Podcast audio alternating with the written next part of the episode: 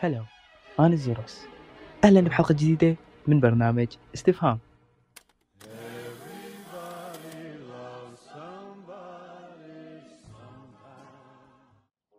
موضوعنا اليوم يحكي عن علاقة الإنسان بالمادة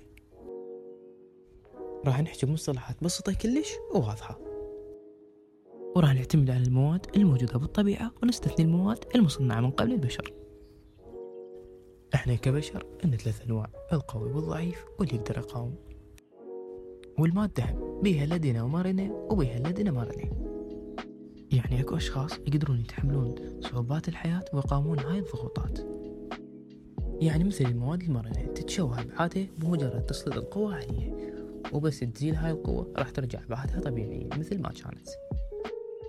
أو الأشخاص الضعفاء يلي ينهارون بمجرد صار عليهم ضغط.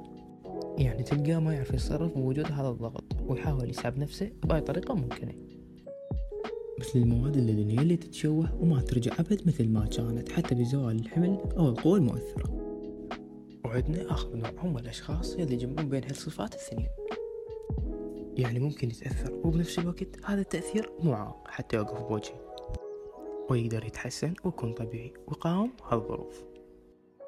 حالة من حال المواد اللدينا المرضة يلي يتشوه جزء من أبعادها بسبب الحمل المسلط. والأجزاء البقية ترجع لطبيعتها بمجرد زوال الحمل المسلط. زين هنا أكو إنسان مقاوم للظروف. رغم هذا اللود أو الضغط يلي يواجه الحياة اليومية. كقاعدة أساسية لازم نفهم نفسنا. إنه ما يصير نصنع من أقل مشكلة حوارات تستمر لمدة يوم كامل. يعني صار خطأ صغير كلش كافي نحكي بيه بوقته. ويسد الموضوع بكل عقلانية وبدون إلحاح. لأنه كثرة الإلحاح راح تزيد من حجم هالخطأ وتخلي بعيون البقية بحجم أكبر. أيضا الأخطاء الكبيرة يعني من يصير خطأ ما قاعد أتناقش بيه لمدة أسبوع اللي قدام يكفي أحكي بوقت الحادثة وأحاول أقدم حلول.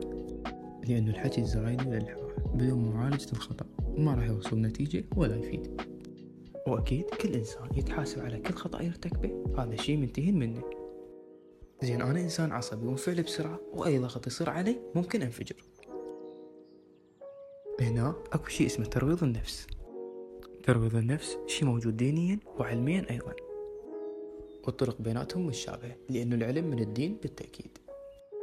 وأحد هالطرق نقعد ويا شخص صديق أو قريب وتكون أخلاقه جيدة. ونطلب منه أنه ينتبه لنا على كل تصرف غير مهذب أو ينافي الآداب. وهيك؟ راح تعرف عيوبك وتقدر تعالجها بالنسبة للطريقة الثانية لازم تعرف عيوبك من لسان أعدائك. يعني شلون؟ تلاحظ بشنو يعايروك أو يستفزوك. هي هاي نقاط الضعف عندك.